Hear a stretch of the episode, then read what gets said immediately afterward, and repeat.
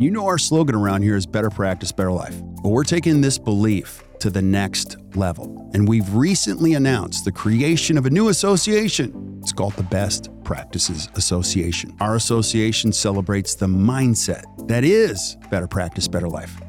This mindset celebrates time, healthy living, personal growth, clinical excellence, and impacting the lives of your patients and your team through intentional leadership. In fact, we are the work life balance experts in dentistry. The BPA will coach independent dental practices like yours to thrive by sharing best practices and operational habits, behaviors, systems, tools, and insight that lead to profitability and sustained growth, and you can still have a life. So if you're a dentist that wants to surround yourself with great thinkers, let us help you create your own version of Better Practice, Better Life. Go to actdental.com forward slash BPA or hit the link in the show notes.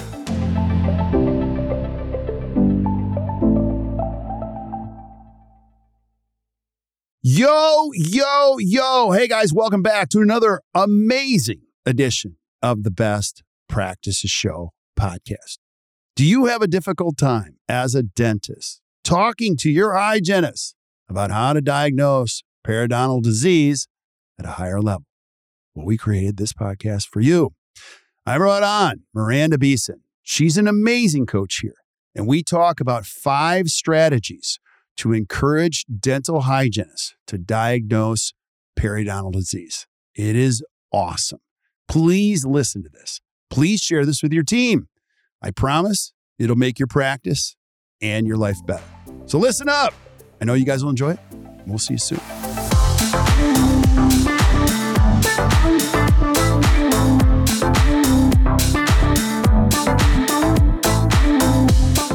Guys, welcome back to the Best Practices Show podcast. You know the jam. Our job is to bring you the best thinkers, coaches, leaders in all of dentistry to help you create a better practice and a better life. And today we're going to be talking about ways to encourage. We're actually going to walk through five strategies to encourage dental hygienists to diagnose periodontal disease with one of our amazing coaches here. We call her the solutionist, Miranda Beeson. Miranda, thanks for being on.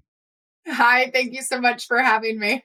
Oh, I love it. Now, as always, like we have all we have all of our coaches are amazing in different ways and it's really really fun and so i'll share with you guys for you the, those listening two days ago miranda says sends me an outline for the entire podcast so settle in this is going to go for an hour and a half you watch no. oh so it's good stuff so miranda let's start here um well, actually, where do you want to start? Let's talk about the global issue, like the why. I mean, you've already done the intro many times. I mean, people know who you are. If you don't, I'm just going to, I'll do the intro for you. Miranda Beeson is the solutionist. We saw her from the outside and she contributed courses and I think we just watched her do her thing and we're like, we got to find a way to get her over here and working with us at some point, someday, somehow, some some way. And you will experience that today. She is just a great thinker. She's worked, oh, I think you've worked in every position in the office. Except for dental assisting. Okay. I bow down to the dental assistants. You guys have a hard job. Yes. for sure. For sure. So let's talk about the why before the how. What's the why behind this? Give us the why. So we all know how prevalent periodontal disease is and how impactful periodontal disease is on overall health and systemic health. And if we're not navigating our patients through that process and helping them to understand what their risks are, if they have the disease, how can we manage it? Are we truly helping them to the fullest potential? So when we look at the prevalence of periodontal disease in our culture, we know that over half of the population, depending on the data around people's age, has some form of periodontal disease. And as patients get older, 65 and up, we know that goes up into the 60s and based on some research, even the 70th percentile of people who have periodontal disease. And with the correlation we know now to so many systemic health risks, heart disease and diabetes and Alzheimer's, and I think prostate cancer is in the mix now. There's so many things. Patients are starting to become aware of that too. Right. And so it's our responsibility to make sure that we're doing everything that we can to support our hygienists, to make sure that they're comfortable and confident in helping patients navigate that disease process. Yeah, absolutely. And things have changed in the 25 years I've been doing this, as you've already seen with Bale and Doneen, you know, beat the heart attack gene and all the research that's coming out. When I got started, you could say it might be, it could be, there's a chance it could be related. And now we have sufficient data and research to know that what's going on in your mouth is directly linked to a lot of what's happening in your body. So that's one of the opportunities there. The other opportunity is that this isn't going away. Anyone who's listening to this is like, yeah, gosh, I don't know, perio disease just kind of dried up in my practice. I mean, it just kind of disappeared. I think it's only going to be there longer. I mean, I, I, we could spend 30 minutes on the benefits of really understanding perio, but the other correlation that's fun to watch because I'm a data freak is that the more 4,000 codes you do in your office, guess what happens on the restorative side?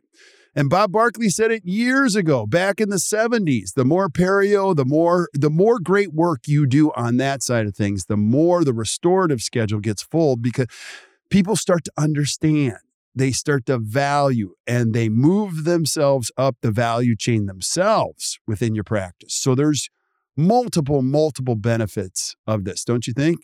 Absolutely. You, if you're not diagnosing and treating periodontal disease in your practice consistently, hundreds of thousands of dollars a year are walking out the door. In right. periodontal treatment itself, as well as, like you said, building value. And people start to get more inquisitive about their health and their oral health. And they start to look for more answers and how can I be healthier and better? And that feeds into restorative as well. So yeah. we're we're leaving money on the table for sure. So from a business and profitability standpoint, if we're not doing this, the profitability isn't where it could be significantly. But then, uh, you know, on the other side of that is we're we're decreasing more and more risk for patients, and so that's where we have to balance. Because as business owners, you you tell me I'm going to be hundreds of thousands of dollars more profitable. Hygienists, you better get out there and start diagnosing perio. But the hygienists need to; they're not receiving that same impact that you are as a practice owner. So where right. it's really going to impact the hygienist is knowing the impact that you're having on your patients, who a lot of these hygienists consider friends after years and years of taking care of them. Totally. So okay, so we all get this. Hygienists understand this too. They get excellent training. So this whole perio thing is not new when they get out into the world. Talk about the hesitancy. Like where does the hesitancy come from? I think that it's twofold. Now, new graduates are going to be a little different than experienced graduates. So I'll tell a, a, really short, quick story. When I first graduated, I graduated top of my hygiene class. I was so excited to go out into the world and be this hygienist and share all the knowledge that I had. And on day one, I remember having a patient and I remember thinking, wow, this is more than I can do in one visit. like this is perio. I'm pretty sure this is perio. Right. But I don't know what to do here. And I remember the dentist who was so sweet. He took me in the hallway and he was like, So are you finished with this patient? Like after the exam. And I'm like, I don't think I am. He's like, I don't think you are either. like, right. There's a lot more going on here. And so some of it is a lack of knowledge a lack of awareness of how do we navigate treatment planning, diagnosing, talking about this with our patients. And then there's also a lack of competence. So right. it stems from competence and knowledge. For those hygienists that are a bit more seasoned, it can sometimes be a, a level of complacency. Like we as a practice have never really made this a priority. Um, we have never really talked about our philosophy around perio in this practice and I'm doing a good job. And a lot of times they're doing perio and not actually treatment planning perio. They're what? just working really, really hard. what are you talking about? That happens so often. So often. Yeah. They're they're breaking their bodies, honestly, over delivering care that is more than what they're they're coding or, or presenting to their patients. A lot of hygienists are doing perio in a prophy visit when the impact should be focused and deliberate so that also the patient is aware right. of the disease state and the risk that it has to them overall in their overall health. Yeah, you ever heard this one? They work so hard. They serve champagne, but they charge for water. Have you ever heard that yes. one? Uh, yeah. Yes, that's happening. Yeah, absolutely. So we don't want you to do that too.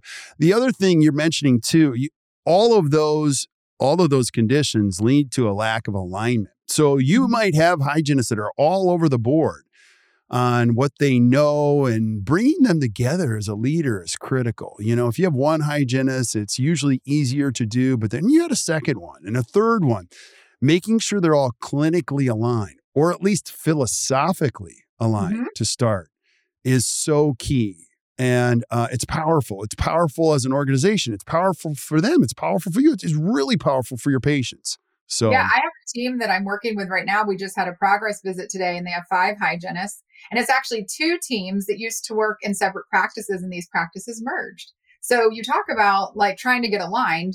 There's five different hygienists, and they're coming from two different worlds in terms of prior practice experience. And so when we talk today about creating a hygiene priority and working through some of these ways to encourage them to align, one of the hygienists said, I said, Do you find feel like this is going to be valuable to you? And she said, You know, yes, even just having time for all of us to sit and talk about hygiene. Right. Like we do hygiene all day, but we don't ever talk to each other about what you do or what I do or what works well for you. So just the time dedicated to having that alignment time, she was like, that in itself is so valuable. Yeah. So I, and I'll just I'll just speak to the word alignment. Some of us skirt over the word alignment. We're like, yeah, yeah, yeah, yeah. It's so big in your life and your practice. Could you imagine you and your spouse not being aligned on where we're trying to go with this family? Oh, how about this one? What if you put tires on your car and the person says we should align them? You go, no, no, no, no, no. They don't need to be aligned. Or, I just did that and I drove to Florida and I couldn't go over 70 miles per hour because my car was shimmying and I was really mad that I didn't get oh, that alignment. okay, remind me. I'm not driving with you to Florida ever. So no, you said something though last week when we were at our To the Top Study Club about alignment. And alignment right. and agreement are not always the same thing, which I thought was so cool to say out loud. You can align with someone even if you don't fully agree. It's right. just a compromise that you're making so that you're all on the same page. You don't have to be in full agreement to be aligned. And I thought that was really cool. Yeah. And so it's not mine. I borrowed that from Lencioni. Consensus is actually deadly. To make sure that we're all agreeing is terrible. What we have to do is align. You know, even though we might not completely agree, we're going to align on how we're going to serve people, how we're going to raise children, how we're going to build an organization. Because if you're looking for consensus, you're going to wait for a long time and you're going to create this whole environment where everybody's got to be a praise junkie and everybody's got to be happy in order for us to move forward. The goal should not be like, let's all make sure we're happy. No, we're going to be aligned. We're going to get good. We're going to do everything for the right reasons. And as a result, we start to believe in the organization. So that's an important thing. Now, that's a whole podcast itself. So, you know, I, I got to be careful when I'm interviewing Miranda because she's brilliant. It opens the doors for other conversations that, um, but uh, walk us through the first strategy. So if I'm a dentist listening, okay, listen, Miranda, this is a big problem in my practice because you just mentioned some big numbers on perio. Like my perio percentage is 3% in my practice, or maybe 1% or 2%. Like, how do I, what's the first step? What's the first strategy? Perfect. So I think the first one is providing opportunity for education and training. So, like we just talked about, a lot of times the hesitancy isn't because they don't want to do a good job or they don't believe in perio or maybe they recognize their C in perio. They just aren't exactly confident or have the knowledge to really move forward with diagnosing and treatment planning. So, creating that awareness and knowledge through providing opportunities. So, bringing in continuing education into the office, doing things as a team internally, or seeking out and encouraging your team members to look externally for opportunities to learn about periodontal disease and where it's going currently in our you know in our research. I know we have katrina sanders who comes right now. This year she's coming twice and the hygienists are going to get so much valuable knowledge and alignment through that program. So having the opportunities there for the team to grow and learn together. It's team building and it's align, alignment driven. And it's going to help for them to have the knowledge and the confidence that they need to feel comfortable bringing that up with patients and being able to answer the patient's questions when they ask them. Yeah, 100%. Two things. Number one, if you've never seen Katrina Sanders, you're missing out. She's so brilliant and I hope when you see her, you learn her story because she comes from a practice called AZ Perio. Ralph, you're amazing out there. What they mm-hmm. do, no one does. Like it's so far ahead of the rest of the world and how they see perio. And as you can see, she's the chief, like, thought leader, verbal, like, she's really gifted in so many ways as a presenter, as a clinician. But her verbal skills, I've seen a lot of people talk. Her verbal skills stop me in my tracks. I'm like, whoa, whoa, okay, just you got to say that one again, but say it slower in a way that I could understand that because that was brilliant. That's number one. Number two, you can't you can't learn that stuff on your own. She's all over the country teaching everywhere. So why would you even try? Put your hygienist in in that room. There's experts that are out there like Katrina who are going internationally to learn this information. Right. You can't do that as a practicing hygienist working 4 or 5 days a week chairside. You can't go to all of the best symposiums throughout the country through you know internationally to learn all of these new processes but you can find an expert or a couple of experts or mentors who are doing that and learn from them they're teaching you through their learning pace it's it's, it's the whole community needs to come together to start to see that we can impact starting very small and go as big as we want to go, but it's how much time do you have? And sometimes the teams don't have that time. And that's why it can be helpful to even carve time out where you're bringing someone into the office or or playing some webinars in the office together as a team, but utilize these resources in the same way that you say there's so many books in right. the world that we can learn from. There's so many people with a plethora of information. They're out there. We just have to seek them out and then carve that time intentionally to make sure that every year we're not just going online and getting our 15 free CEs, clicking through the videos as fast as possible and just answering the quiz because we already know this information. Seek out new information that might take you into a more mindful growth place in your career. 100%. Don't do it sporadically. Like it's a constant pulse of our practice. You know, every quarter we take courses together. We have a growth mindset here. You talk about the growth mindset all the time. Like one of our core values is always be growing. So if you don't like reading books, you don't like taking courses, this might not be the place for you, you know? So it also, you're going to love this. And Miranda, you didn't know, but before this podcast, if you guys go les- go and listen to the podcast before this, I interviewed our coach. Yes, coaches have a coach. Her name is Jamie. Jamie went through the five stages of change, and the last stage is called advocacy. Once they start doing it for their own reasons and we're all aligned on perio, systemic, that's when you sit back as a doc and go, wow, this is so fun. Like they're doing peer to peer accountability. They are like taking it to another level. So I am so bought into what you're talking about, growing and developing people. What else do we need to know about that strategy? The other thing is if this is something that's important to you and to your practice, then clear expectations from the beginning when you're bringing people on board that we have an expectation of you to want to be a lifelong learner. We right. have an expectation that you, as a hygienist in this practice, are going to stay up to date on the changes in the profession and that you're going to build those into your practice with our patients. Right. Yeah. You got to set the bar right there at the beginning, not later after they've worked there for two or three years and go, yeah, we're going to start taking courses now. No, we are on the cutting edge of what happens. Now, the other thing, too, there's so many opportunities. All you have to do is look. No matter where you live, there are people flying into your town once a month on Fridays. You should be there. You should create a schedule where you go, no, we work Monday through Thursday, and I make it a point. Some of the best educators in the world fly into your town. And I see dentists go, no, I got to work on Friday. You know, don't do that. Like spend that day after a really well invested week learning and go into the mm-hmm. weekend go, man, I learned some great stuff today with my team. That's pretty yeah. awesome. It's so, invigorating for sure. And like it is team building. Like right. it's it builds a lot of camaraderie amongst the team, especially if you do have more than one hygienist. And if you don't, before we move on to number two, if it's just one hygienist, doctor, go with your hygienist. Get aligned with your hygienist. You're both diagnosing periodontal disease in your practice. And if your hygienist goes and learns how to do staging and grading and starts building it into the practice, and you're not talking about that, when you're diagnosing perio, now you're not aligned. So if you're in a solo hygiene practice, you don't have to do this alone. You can partner with the doctor when you're learning this new information about periodontal disease. Yeah, that's like that's like the bonus round of number one here is most dentists, because I speak at a lot of these conferences, the hygienists come to the by themselves to these courses, and the doc is taking a bonding course, you know, or something like, come on, there's so much learning together. Yeah. So good stuff. What's uh what's strategy number two? So number two is implement a periodontal screening program, a periodontal disease screening program, and have it be consistent across everyone on the team on the hygiene department.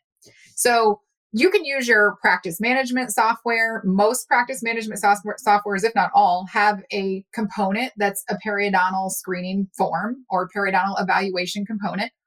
And so using that to its fullest potential and making sure that all of the hygienists know how to use it, how to share that information with their patients, and that you have a standard of care frequency documented for how often we're doing this and sharing it with our patients so that you're all in alignment. Right, right. Go back to the standard of care because that's another that's another phrase that I love, but it's misinterpreted sometimes. Like, what's a standard of care? It's so important. It's I, I think it's one of the key aspects, one of the major frameworks you should put in be day one. And your standard of care will change as you learn more, right? Yes, absolutely. And I know Heather, one of our other coaches, did a masterclass recently on, I think, the six essential systems for a hygiene department. And one of the things she talked about was standards of care. And I think she called them, um, she has a patient who says he doesn't call them standards of care, he calls them like optimal care in our practice because standards of care are going to be different based on your philosophy of care. Right. Now, we know as a profession that there's standards around, we do need radiographs so that we can see things, but it doesn't really say how often you need radiographs. Most most offices are leaning towards their insurance frequency limitations to dictate frequencies and things like that. But what we can do as a team is we can decide for ourselves what's best for our patients. And so when we talk about our standards of care, it's what's the optimal care package that we're going to offer for our patients. How often are we going to update radiographs? How often are we going to update periodontal charting and share that? oral cancer exams, intraoral photos. Do we do them? If so, who does them? How often right. do they do them? And so that's built in so that anyone that joins the team knows this is how we optimally take care of our patients here in this practice. Yeah, don't skip over what Miranda just said because if I came to your office, which I might do, just show up one day and go, okay, I'm going to ask a couple questions. How often do we do this? Does everybody get it? You're going to see like the look on everyone's face, like, I'm not sure. You got to get everybody aligned. Like even full periodontal charting what is that? People, it's amazing how different the definitions will be. Can you talk about that? Am oh I going to I going to do that? Soapbox for me as a hygienist to to not have to to say that you're doing full periodontal charting every year, some offices every 2 years, but all I see is pocket depths. So it's so much more than pocket depths. We know that periodontal disease is involved much more than just that pocket. So we need to be recording pocket depths. We need to be recording recession so that we can know what our true clinical attachment loss is. Furcation involvement is huge. And how is that developing or changing over time? Bleeding, suppuration, um, any risk factors, previously missing teeth. A lot of our practice management softwares, as the awareness around the ex- the robust nature of disease has become more aware, they have updated their systems to allow for us to input a lot of that information. And what I see most practitioners doing is pocket depths, maybe bleeding, but it's rare that you see all of those things. And if you're charging a, a DO 180, a comprehensive periodontal evaluation once a year with your patients, to do a comprehensive periodontal evaluation, we need to be looking at all of those fac- factors and documenting all of those factors, not just the pocket, because the yeah. pocket doesn't tell the whole story. No, it doesn't. And you mentioned risk factors. I mean, that's a huge thing. It's, and the risks, there's more of them now than ever. You know, you've got diabetes, you got smoke, you got heart disease, you also have, you know, substance abuse now, which we, you know, you've got airway issues. The mm-hmm. thing is, is that we are better positioned as a dental profession to be the most important group of people in anyone's lives if you're willing to open your mind to that. I mean, think about that. This is when you transform yourself from a dental professional to somebody who really saves lives, improves lives. It's a different way of thinking, don't you think? Absolutely. And I know Robin just did a podcast recently, another one of our amazing coaches. And she was saying, like, a lot of times patients see their dental hygienist more than they see any other healthcare provider with right. consistency. So, what we have as hygienists as an opportunity to impact our patients' health is huge. And so, I, you know, that's why I sway away from it's just a cleaning we're oral health therapists. We're yeah. comprehensive care providers. And so if we start setting our mindset that that we can be so much more to our patients than a mouth janitor, um, just picking at calculus, we have an opportunity to help them navigate risks that otherwise may have gone unnoticed for years. And that's why I like so staging and grading is challenging. And then whenever I talk about staging and grading in the hygiene world, some people get excited. Most people kind of roll their eyes like, oh, why did they even have to change it? And yeah. I was like that at first too. So I get it because it was working fine. That's the way we've always done it. And there hasn't been any issues. But what I do love about staging and grading is they build in those risk factors. And I think that's something that really was missing from the way that we were evaluating periodontal disease and classifying it before. We're looking at missing teeth. We're looking at the, the rate of progression. We're looking at smoking, A1C levels, all of those risk factors that really have a strong impact on how quickly this disease could progress for a patient. And that wasn't something that we were building in consistently with the classification system we had before. Yeah. Now, if you're listening to this, you're like, yes, I'm totally excited. You will be excited about this journey, but it's going to be met with resistance. And Miranda, you said it like that's the way we've always. The, you're going to run into the seven most expensive words in business. It's the that's the way we've always done it, and part of it is you being consistent in the philosophy. Everybody can buy into it over time let them, you know. So uh, yeah, I see it in the same way that core. We talk about core values being the filter for all of the decisions that we make in the practice. I think that your hygiene philosophy needs to be that that same beacon that helps us when we're starting to struggle through do I really want to put in the initiative I need to do here? Or is this the right decision? If we look back to what we agreed upon as a hygiene department and as a team is our hygiene philosophy, how we want to treat hygiene patients in this practice, it's a good beacon in the same way core values are to make sure that we're on the right path. I totally agree. Like you, you just you just dropped the bomb. That would be a whole nother hour podcast. But what she's really what she's saying, if you didn't hear it the first time, is once you get your core values locked in, it's all about who we are. And now you don't have to think about the logistics. You just have to stay consistent, like always be growing like all all in attitude, like give greater than get. And all roads lead home eventually to your core values. And that's how you can double down on some of these, you know, these concepts that you want to put into your practice. So it's good stuff. Let's talk about strategy number three. Number three is using technology to your advantage, using the technology to enhance your diagnosis. So radiographs are so important. And now those have been around for a really long time and not much has changed, but I will challenge the hygienist listening to incorporate vertical bite wings into their strategy and into their modality. So the number of times that I look at horizontal bite wings on a periodontal patient or a recare visit, and how do we know where their bone level is? We can't even see it. So again, thinking mindfully and not just checking the box of like if I take a horizontal bite wing on a new patient and I can't see their bone, I might need to flip that vertically and get a different angle to really see what's going on to make a proper diagnosis. Right. So x-rays and photography. Intraoral and extraoral photography is huge. And the, more you can show the patient what is happening in their mouth, the less I have to talk to the patient about what's going on in their mouth let them see it for themselves. You mentioned um, Bob Barkley earlier, and I'm actually going to be talking about him tomorrow in my value course masterclass. But co discovery, if the patient can see it and learn it for themselves alongside you, they're going to ask for the solution. They're going to want to know what do I need to do about that. So using those visuals can be incredibly helpful. Yeah, some people don't even know what we're talking about. I actually have the original book, one of the original books he wrote. I still have it. Like it's it's barely sticky. But what and I think it was written, I don't know, way back in the 70s. He was brilliant clinically, but what he really was a behavioralist. Mm-hmm. Like he really understood human behavior in conversations. It was so far ahead.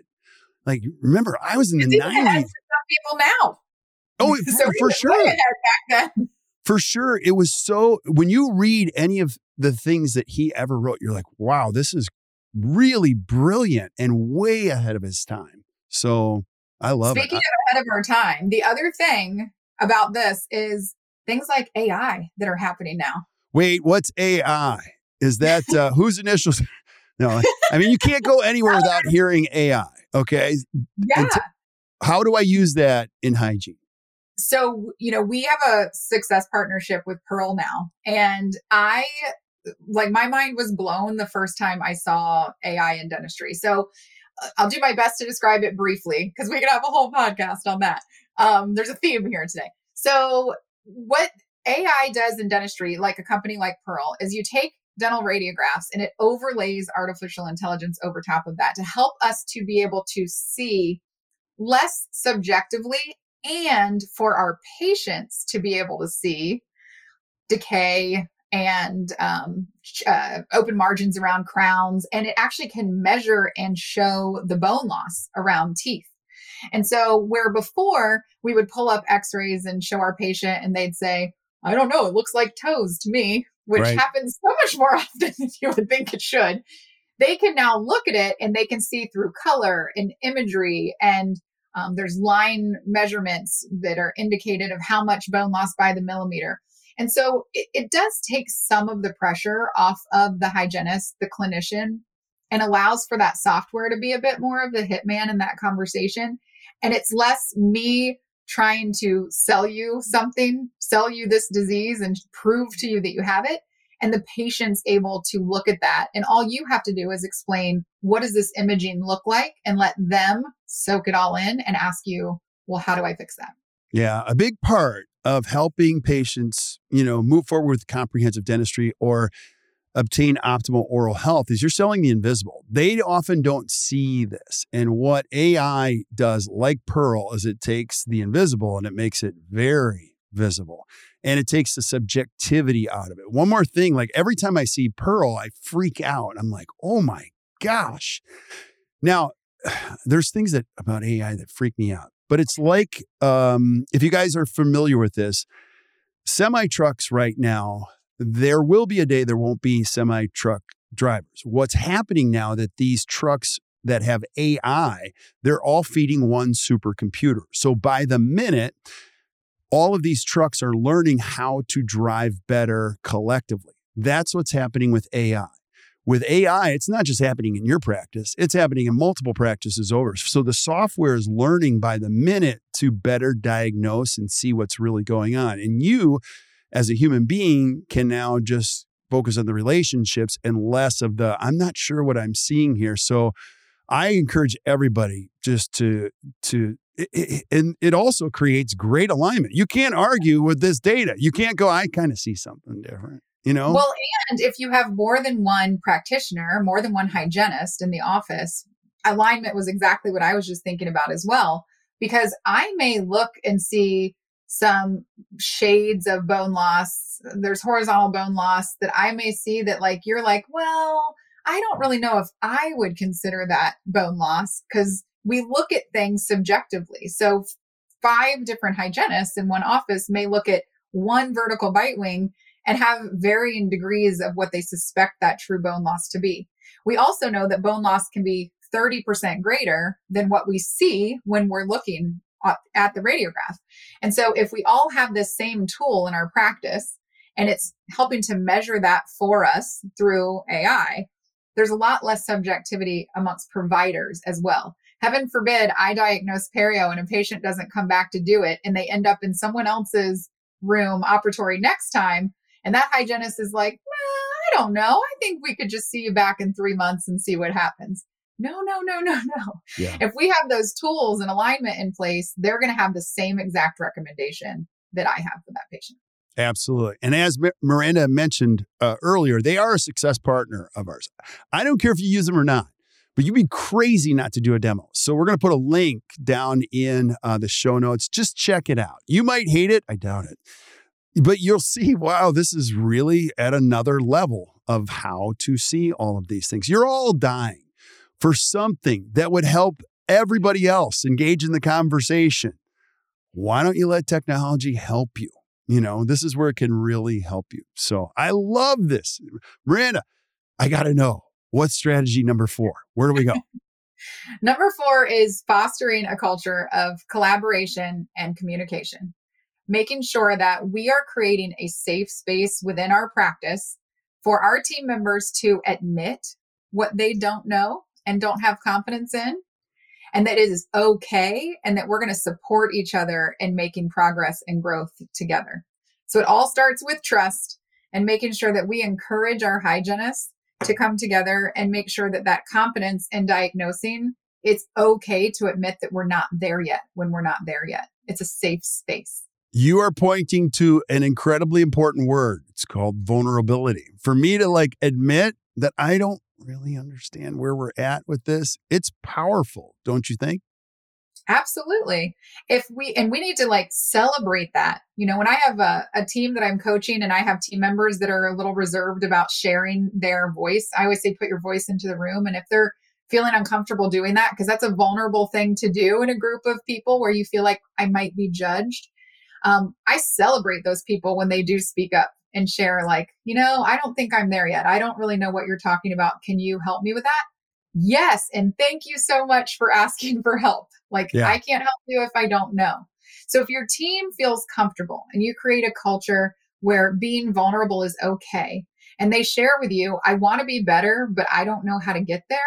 Great. Now let's create a space where we can collaborate together and get aligned using team meetings. Okay, right? wait, wait, wait, wait. Oh, you you pointed to the solution, but I'm totally picking up what you're putting down. I, we have we have no time. There's no time to do this. Okay, so you, you the magic word not to do it. Okay, wait, wait.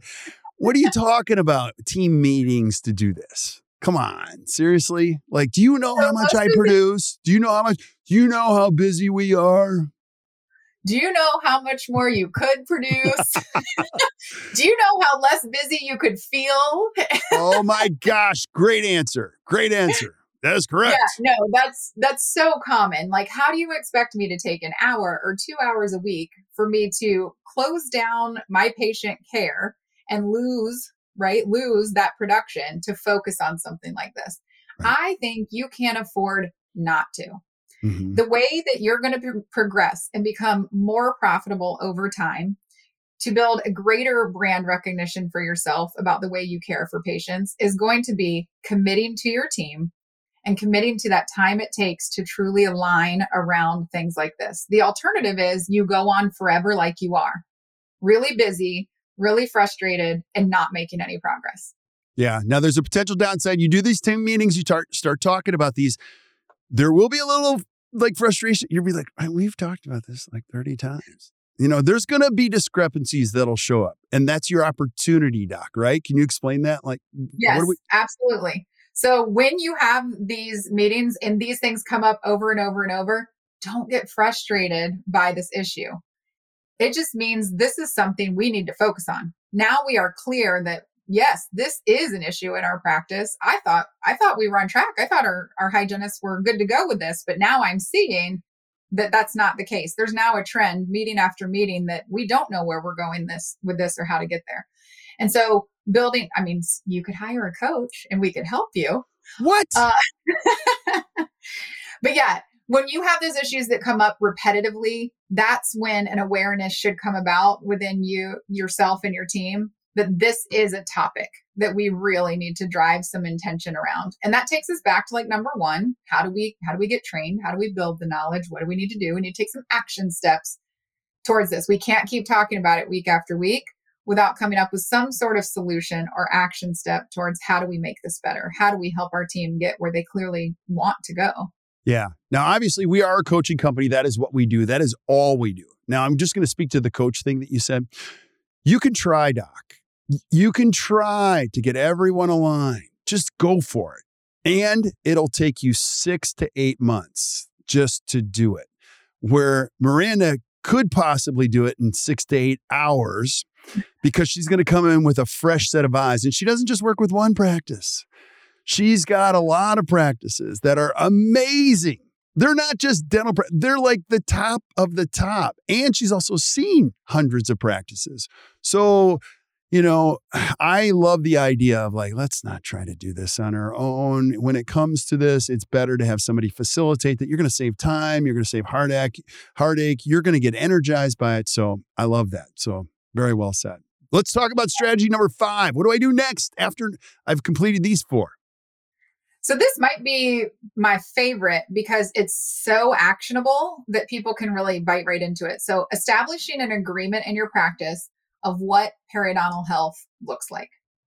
If you can just start with collaborating together and defining what does a healthy periodontal patient look like in this practice? And then that becomes your bar from everything moving forward.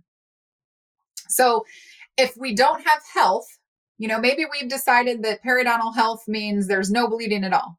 Or another practice may say less than 30% bleeding that's localized, right? Um, there's no swelling, there's no inflammation. The patient doesn't have risk factors. Whatever you decide the bar is for health, it should obviously follow suit with what we know through evidence. But there's going to be some level of variation based on your hygiene philosophy of care, right? Because yep. we go back to that as our beacon. But if we can define in this practice, health looks like this, now we know every patient that passes through my chair that doesn't look like that is something else. It's some form of periodontal disease, but what is it? And we can go from there. Yeah, it's so fun because if you've been in any of these treatment planning sessions with doctors and they can't even are they can't even agree on pocket depth and what that means sometimes.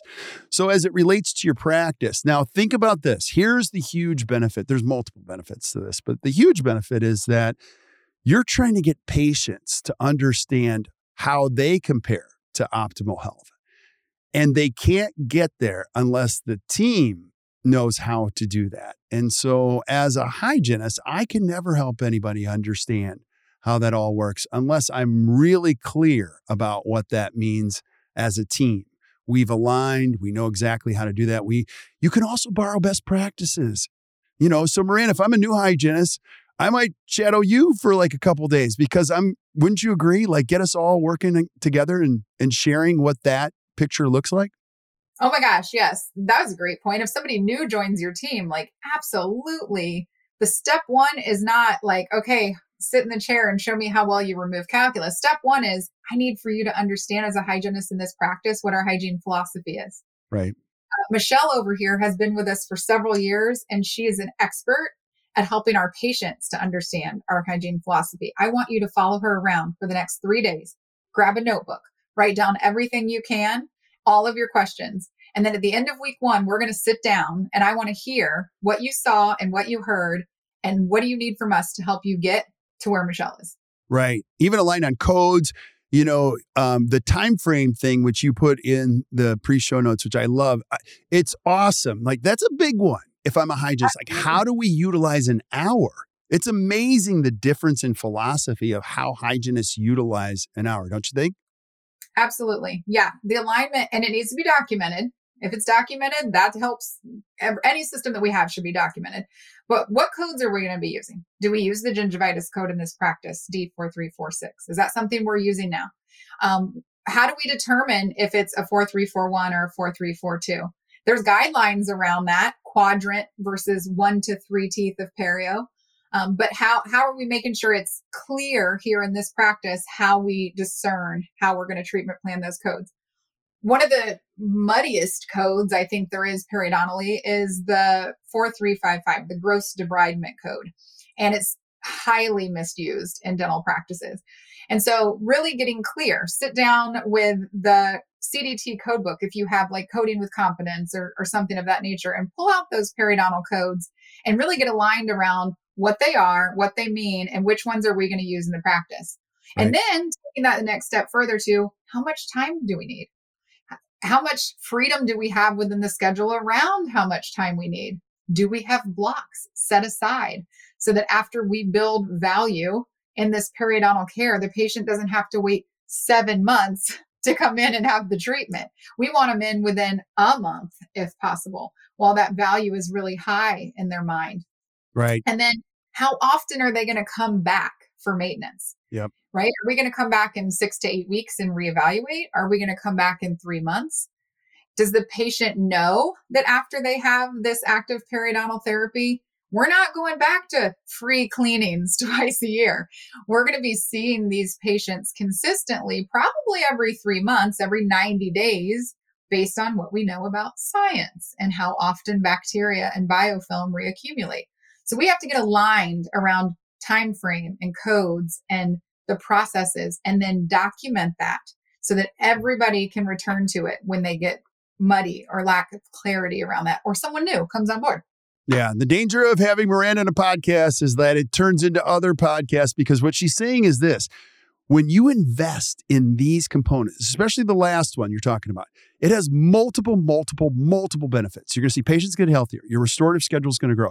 Your hygienists become practice builders because now you're not running it, you the bigger your practice gets, the more complex it gets. And what you have to do is make sure everyone's aligned. If I'm a hygienist, I got to be trained on who am I putting back in the schedule so that over time we are starting to build the right type of practice. Putting patients back into the schedule so that our hygiene you know, schedule is jammed for 13 months is not a good plan, you know? Um, also, like if you're a great restorative dentist and you're listening to this right now, you know this. You can't put healthy patients right back in the schedule. A healthy patient depending on your philosophy, may come back once every seven months, once every eight months. I've worked with some incredible restorative docs, and they're like, no, this patient only needs to be seen once a year. You decide that. But you have to convey that to the hygienist so they don't jam your schedule with people that are super healthy. You've restored them and there's nothing to do. We've got to talk about these things. And oh gosh, I could go on and on and on.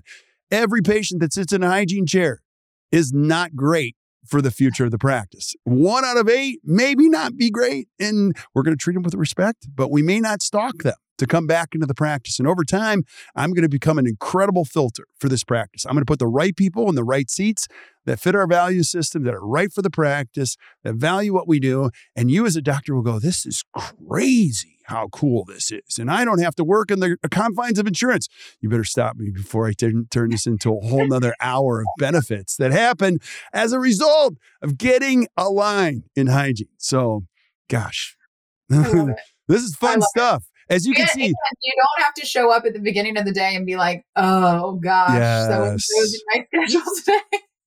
Yeah. So if you've been on this journey during this podcast, you're going to see we're CE freaks. We love this stuff. We eat this stuff up. So help us round this out. What final takeaways do you, Miranda, just on how we get everybody aligned in this department?